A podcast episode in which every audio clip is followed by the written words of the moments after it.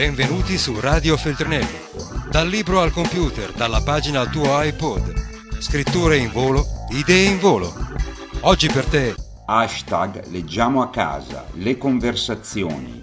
Andrea Maggi dialoga con Enzo Gianmaria Napolillo. Scuola, educazione, bullismo e vita sociale. Cari amici, cari lettori, buongiorno, sono Andrea Maggi, mi conoscerete come il professor Maggi, eh, sono qui eh, con gran piacere per presentare Enzo Gianmaria Napolillo e il suo ultimo romanzo appena uscito, Carlo è uscito da solo per Feltrinelli. Oh, ehm, mi corre l'obbligo di eh, presentare Enzo Gianmaria Napolillo, nato a Saronno nel 1977, eh, ha esordito come scrittore nel 2009 con Remo Contro, edito da Pendragon, eh, che si è eh, dimostrato un libro molto eh, ha, ha, circolato molto, quindi un libro già di successo, poi è, eh, Napolillo è entrato in Feltrinelli con, nel 2015 con Le tartarughe eh, tornano sempre. Un romanzo che eh, ha avuto un notevole successo, soprattutto tra i ragazzi, tant'è vero che eh, Napolillo per presentare questo libro ha, ha, fatto un tour di 150 presentazioni tra scuole, festival, librerie, insomma un grande, grande successo, un grande caso editoriale. E, è appena uscito, eh, Carlo è uscito da solo appunto per Feltrinelli e oggi siamo qui per parlarne con l'autore. Benvenuto Enzo. Ciao Andrea, grazie, grazie per eh, la presentazione, per l'invito. Senti, nelle tartarughe tornano sempre, il tema principale è sì l'adolescenza, ma anche l'immigrazione. Ehm, c'è anche il tema dell'immigrazione. Ehm, in questo romanzo i temi principali sono il bullismo e tutto ciò che ne consegue. I disagi giovanili eh, sono diciamo, eh, una, evidentemente un argomento che ti, che ti, stanno a cuore. Io partirei proprio dal protagonista a parlare di questo romanzo, Carlo. Chi è questo Carlo? Eh, mh, mm, ci puoi raccontare un po' come è nato? Ah, Carlo, Carlo, prima di tutto, è un personaggio a cui voglio bene perché è cresciuto nelle pagine poco alla volta. Nelle, nelle, prime scritture, nelle prime stesure era leggermente diverso, era un po' più spigoloso. E poi però è, è cresciuto eh, mano a mano e in questa crescita in qualche modo mi ha accompagnato ed è, ed è diventato, come capita spesso con, quando si scrive di un personaggio, si entra nella, nella, vita del personaggio e si diventa amici in qualche modo, un amico immaginario che, che ti accompagna. Poi è arrivato il momento di, di lasciarlo andare, lui parte, va chissà dove, raggiunge poi i lettori e non, non, è più solo un tuo amico, diventa poi un amico di chi lo vorrà, lo vorrà conoscere, lo vorrà, lo vorrà incontrare. Senti, io vorrei farti, scusami, subito ah, un complimento eh, perché eh, in questo romanzo i disagi giovanili, le problematiche dei ragazzi, le dinamiche dei giovani che, di cui si parla sono raccontati con grandissima delicatezza, con precisione, puntualità. Da dove viene questa tua conoscenza così precisa e profonda degli adolescenti? Ma in realtà perché allora, è una domanda difficile, nel senso che eh, ce l'ho, ce l'ho dentro questa, questo modo di, di sentire. Beato te. diciamo che è sicuramente un, una nostalgia, una malinconia che ho verso, verso, l'adolescenza, poi è un modo di eh, riscattare quel, quella voglia che avevo quando ero adolescente di eh, fare qualcosa di diverso. Mi sono sentito, sentito sempre un po' diverso anche quando ero sui banchi di scuola, sarà stato eh, il corso di studi che in qualche modo mi è stato imposto e quindi non l'ho scelto, eh, un moto di ribellione che ho avuto che è durato cinque anni, tutta la durata delle, delle scuole superiori e, e, quindi è stato un periodo molto di, di grande cambiamento, di grande forza e, ed è lì che poi è nata la grandissima passione per, per la lettura per la, e, e, la voglia di... Ehm, di fare qualcosa di diverso, come hai detto prima, sentirsi diverso, sentirsi mm. in un modo speciale, poi ti rendi conto che invece sei uguale agli altri, però eh, l'ho sempre vissuto sulla mia pelle, quindi è un modo poi per, per raccontarlo. Mentre le tartarughe tornano sempre era molto più incentrato eh, sull'amore, sul primo amore, eh, legato poi però a una crescita, una consapevolezza del, della società, di quello che ci sta intorno, allo sviluppo di una sensibilità molto, molto forte. Con Carlo questa sensibilità c'è già, lui ce l'ha già fin da quando è piccolino, quando è ragazzino, è un ragazzo eh, che ha degli interessi un po' diversi da quelli dei suoi amici, eh, gli piace moltissimo la matematica, lui vince queste Olimpiadi di matematica. E, e, da quel momento lì però, da quando, quando, lui vince, quando queste sue passioni, questi suoi interessi diventano eh, più forti, dimostra di avere anche delle doti, delle, delle capacità, ecco che lì diventa poi la situazione più difficile perché quando riesci ad emergere in qualche modo trovi anche qualcuno che cerca invece di ritirarti giù. E, e quest- lui incontra questi amici, che dovrebbero essere degli amici, che in realtà poi si rivelano eh, tutt'altro. E, certo. e, lo, e lo, fanno, lo, fanno, stare male, lo fanno sentire diverso nella maniera, nella maniera sbagliata.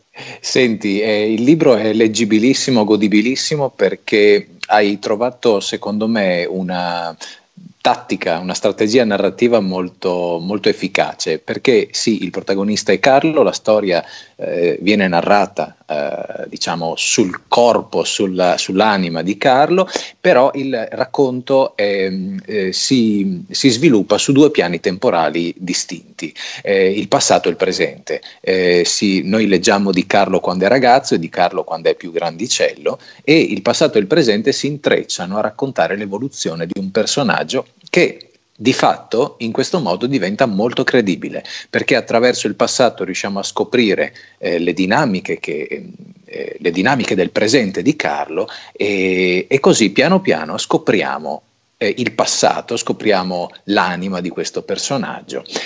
Non c'è solo Carlo, non c'è solo Carlo, che eh, come hai detto tu è un personaggio complesso, è un personaggio eh, che, che, si distingue dagli altri ragazzi.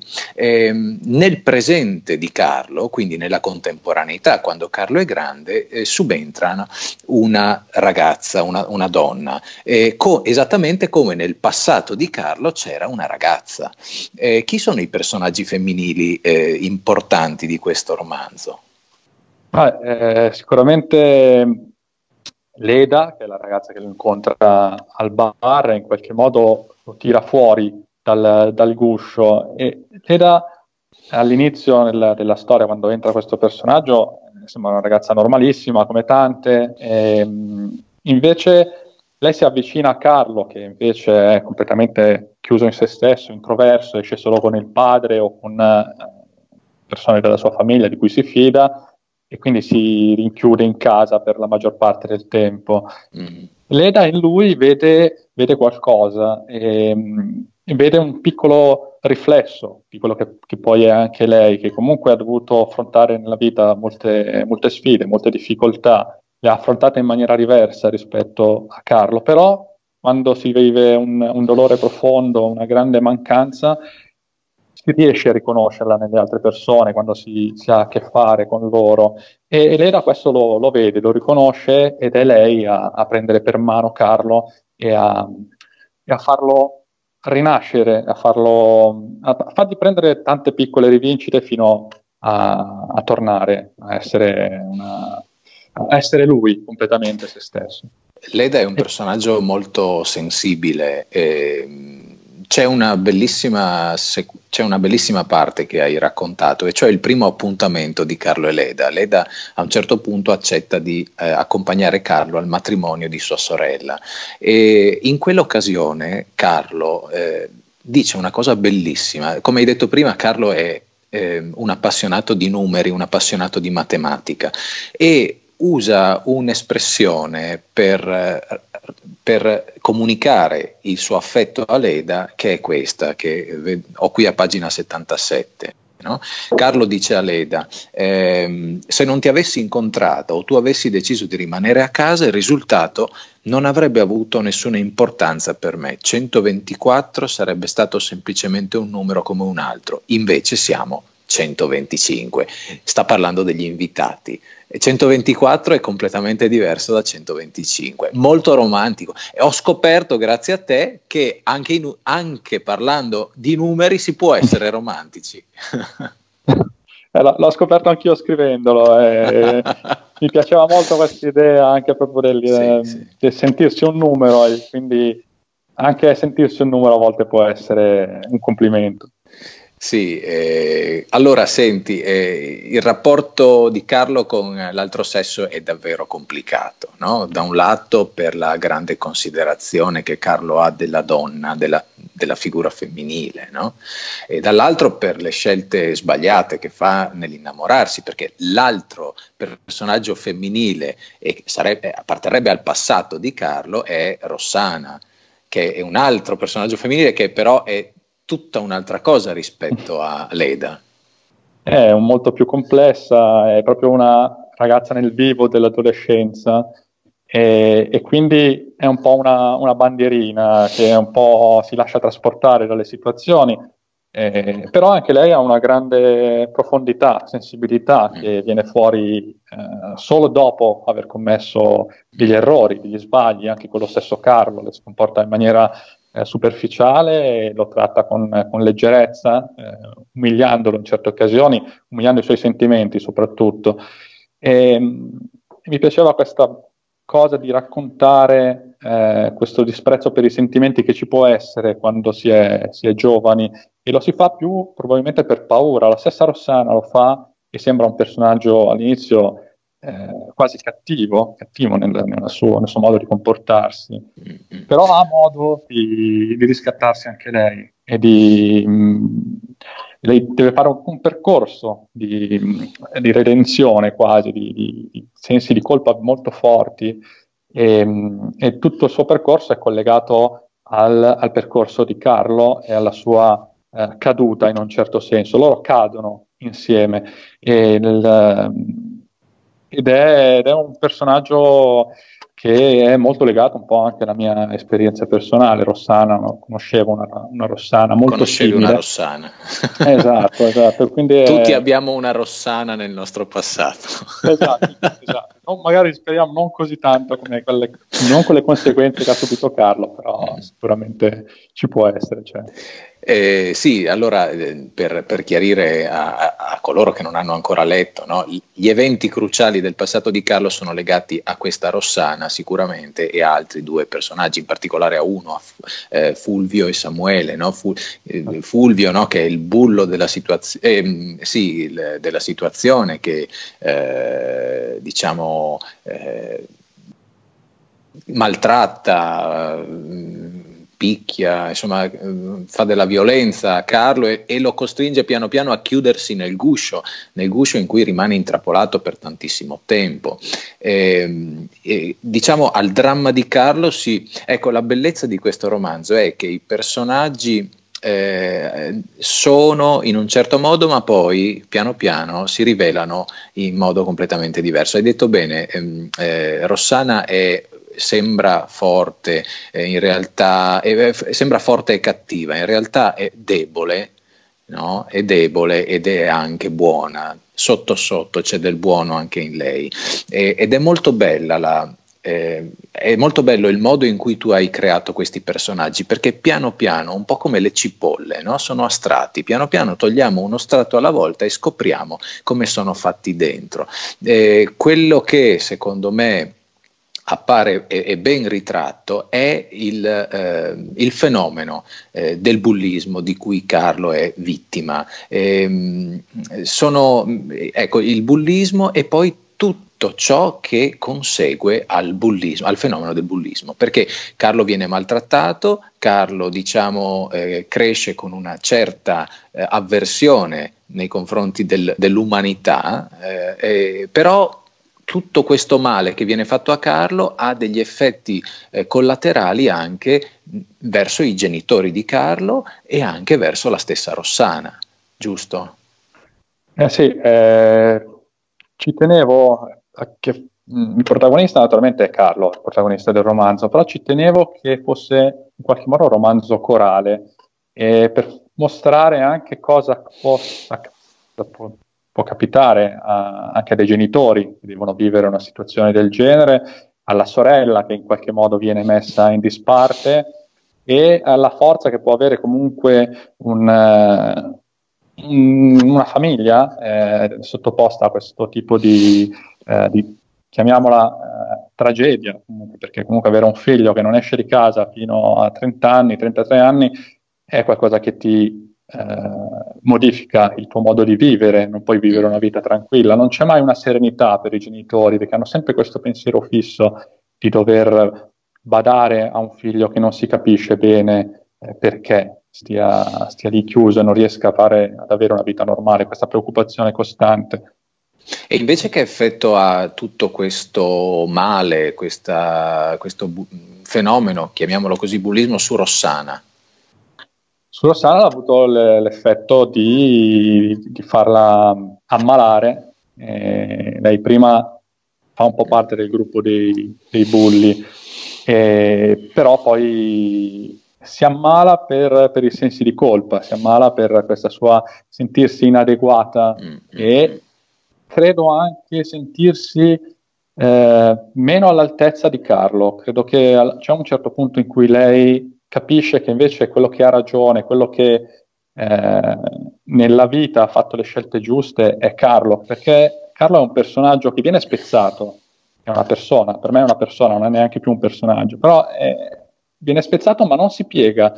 Eh, lui piuttosto che piegarsi si isola, si annulla lui dagli altri, ma si certo. crea un suo mondo, il suo mondo chiuso in una stanza per non doversi piegare ad, ad essere come gli altri, a, a, diventare lui stesso una persona che, si, che diventa gregge, che si fa uguale agli altri per non essere notato. Guarda, io sono convinto che i ragazzi che leggeranno questo romanzo eh, capiranno molto bene il personaggio di Carlo, ma capiranno molto bene anche il personaggio di Rossana, di Leda, tutti i personaggi che qui sono un po' dei tipi che rappresentano proprio le varie tipologie di persone che gravitano attorno alla, alla loro vita, eh, perché i ragazzi hanno a che fare quotidianamente con questi fenomeni, li conoscono bene, forse non sono in grado di dar loro un nome, eh, però eh, io sono sicuro che quando leggeranno questa storia sapranno collocare perfettamente eh, la, le, storie, le loro storie di vita vissuta nel, nel, all'interno di questo romanzo. Io credo che questo libro sia utilissimo, innanzitutto è piacevolissimo da leggere quindi eh, è una lettura molto piacevole, ma secondariamente eh, sarà anche una, mm, un, una, lettura che aiuterà molto i giovani, perché si parla molto di disagi, di problematiche e, si, e, lo, e lo, si fa, lo fai eh, Enzo, eh, in maniera molto profonda e molto pertinente, molto competente, in particolare su due temi che io ho molto a cuore, di cui ho trattato anche nel, quello che ho scritto io, ma e, e eh, ne ho a che fare tutti i giorni nel mondo della scuola, in particolare il bullismo e i disturbi dell'alimentazione. E, ehm, se c'è una cosa che ho eh, colto e vediamo se me lo confermi oppure no, è che la tua idea sia che noi conosciamo bene il bullismo, ormai sappiamo dare un nome a questo fenomeno, conosciamo bene altri fenomeni come ad esempio i disturbi dell'alimentazione, però non è così vero che siamo effettivamente preparati a combatterli nella maniera giusta.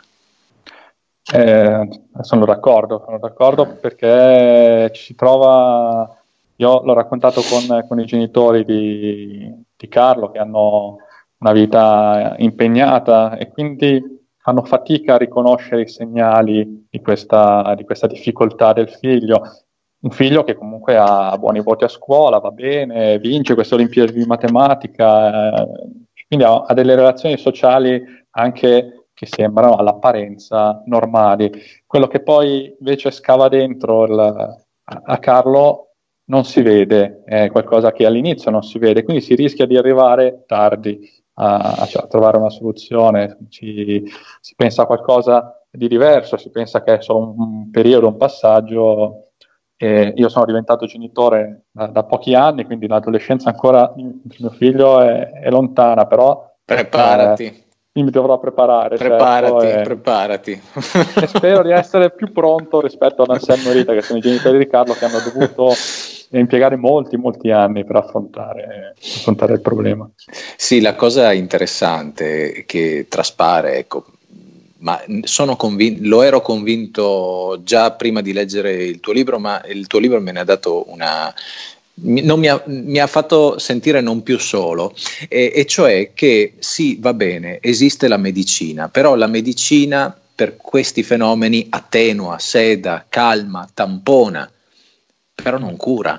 Cioè i dolori dell'anima ancora oggi eh, dolori scaturiti da fenomeni come bullismo e, e, e, disagi dell'alimentazione, ancora non siamo in grado di curarle, sono ferite che rimangono aperte per il resto della vita di una, di una persona. E siccome si parla proprio di numeri in aumento, sia riguardo il bullismo e, e, pensiamo a tutte le declinazioni di questo fenomeno, pensiamo al cyberbullismo, ah. pensiamo ad esempio al body shaming, cioè questo fenomeno che eh, con, appunto, con eh, l'utilizzo massivo dei social no, è comparso, il fatto di far vergognare una persona per il proprio aspetto e poi tutte le conseguenze che, che, che ha questa, questo fenomeno di, di far vergognare no? e, non, abbia, non, abbiamo effettivamente gli strumenti per guarire eh, una persona. È un po' come, dal mio punto di vista, come eh, smettere di fumare. Cioè un fumatore smette di fumare nel momento in cui si convince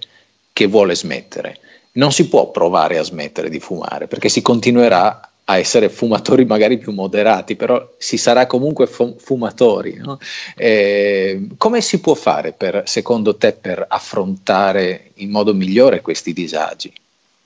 Eh, credo che tutto debba partire soprattutto da, da chi vive questo disagio, ci vuole, perché appunto come parlavi tu ci possono essere dei palliativi, qualcosa che può aiutare, ma la forza deve trovarla la persona che, che, vive questo disagio, la deve trovare dentro e trovarla eh, non è facile. Io ho dedicato questo romanzo a chi sa abitare la vita di persone scelte con cura, perché credo che quello sia il passaggio più importante, riuscire a riconoscere negli altri qualcuno che è affine alle, alle proprie necessità, che quasi sembra brutto da dire, ma alle proprie sensibilità, al proprio modo di vedere, di vedere il mondo. E quindi trovare degli amici che quando eh, tu hai un successo sono felici per te e non magari un amico che invece cerca come fanno eh, gli amici di, di, Carlo di tirarlo giù, di, di, certo. di farlo tornare, tornare, in basso. Quindi sicuramente poi è un tema molto più approfondito, ci sono problemi che non sono certo risolvibili con questo, però dall'inizio avere delle persone che ti stanno accanto, quindi saperle riconoscere che sono affini è un punto di partenza importante. E Il se messaggio... vedi che le persone sì. eh, non sono quelle che, che, sono per te, adatte a te, allora cambiarle, non continuare a insistere, non informarsi per forza certo. al pensiero comune, ma cercare di andare oltre. Guarda, quello che è rimasto a me alla fine di, della lettura di questo libro è, è, me lo sono appuntato qui a matita, è che quello che ci può salvare è l'umanità e l'umanità si salva con la cultura della solidarietà. Cioè non ci sono medicine per affrontare certi problemi, eh, abbiamo bisogno dell'altro, abbiamo mm. bisogno degli altri. Io credo che io ecco, ho colto questo, questo messaggio anche perché come mi piace dire sempre, non si vive l'adolescenza, si sopravvive all'adolescenza. per cui eh, se, se, troviamo le persone che ci aiutano a salvarci da questo momento così critico che è l'adolescenza, bene, altrimenti ci porteremo le ferite, le ossa rotte per tutto il resto della vita. È vero, è vero. E poi il modello può essere un professore, può essere un, un amico più grande, però che sia un, un piccolo faro che dà, dà in, un'indicazione del percorso da, da seguire. Sì, ecco, eh, io appunto ribadisco che questo libro appena uscito io gli auguro il successo che si merita e mm, sono convinto che eh, i ragazzi eh, sapranno cogliere i bellissimi messaggi della storia di Carlo e appunto spero tra l'altro poi che il tuo tour di 150 presentazioni questa, finita questa emergenza incominci e, e, tu, e tu, vada eh, fisicamente nelle, nelle scuole, nelle, nelle librerie a far conoscere questo, questo bellissimo libro. Ehm, in conclusione, volevo farti una domanda. Ho letto nei tuoi ringraziamenti alla fine del libro Dici, eh, la mia scrittura ha bisogno di calma, di giorni e settimane in cui la vita scorra tranquilla, senza scossoni. Quindi adesso stai scrivendo un, un, un'enciclopedia praticamente. no, in realtà non sto scrivendo niente. non è proprio tranquillissimo anche perché beh, ho mio figlio a casa, quindi è bello perché posso passare tanto tempo con lui, eh, però non abbiamo non ho grandi momenti di, di tranquillità, ecco, di... ed è un periodo che, che, per scrivere poi necessito di avere anche un pensiero ricorrente, qualcosa che sia eh, che cresca dentro di me. E sta crescendo piano piano, ma ancora non, non, è, eh non sì, è arrivato. Immagino che la convivenza forzata, sì, e, e l'impegno dei figli a casa è, è vero, sì, beh, lo, lo, sto vivendo anch'io naturalmente, tra video lezioni e, e, e mia figlia che ci, ci vediamo, non mi può più vedere, quindi capisco perfettamente che eh, eh, noi, noi, scrittori generalmente agogniamo questo momento di tranquillità dove poter eh. pensare, poi quando abbiamo questo momento di tranquillità no, non lo vogliamo più. Esatto, ci siamo abituati, però se te lo impongono eh, diventa diverso. Bravissimo, eh? bravissimo.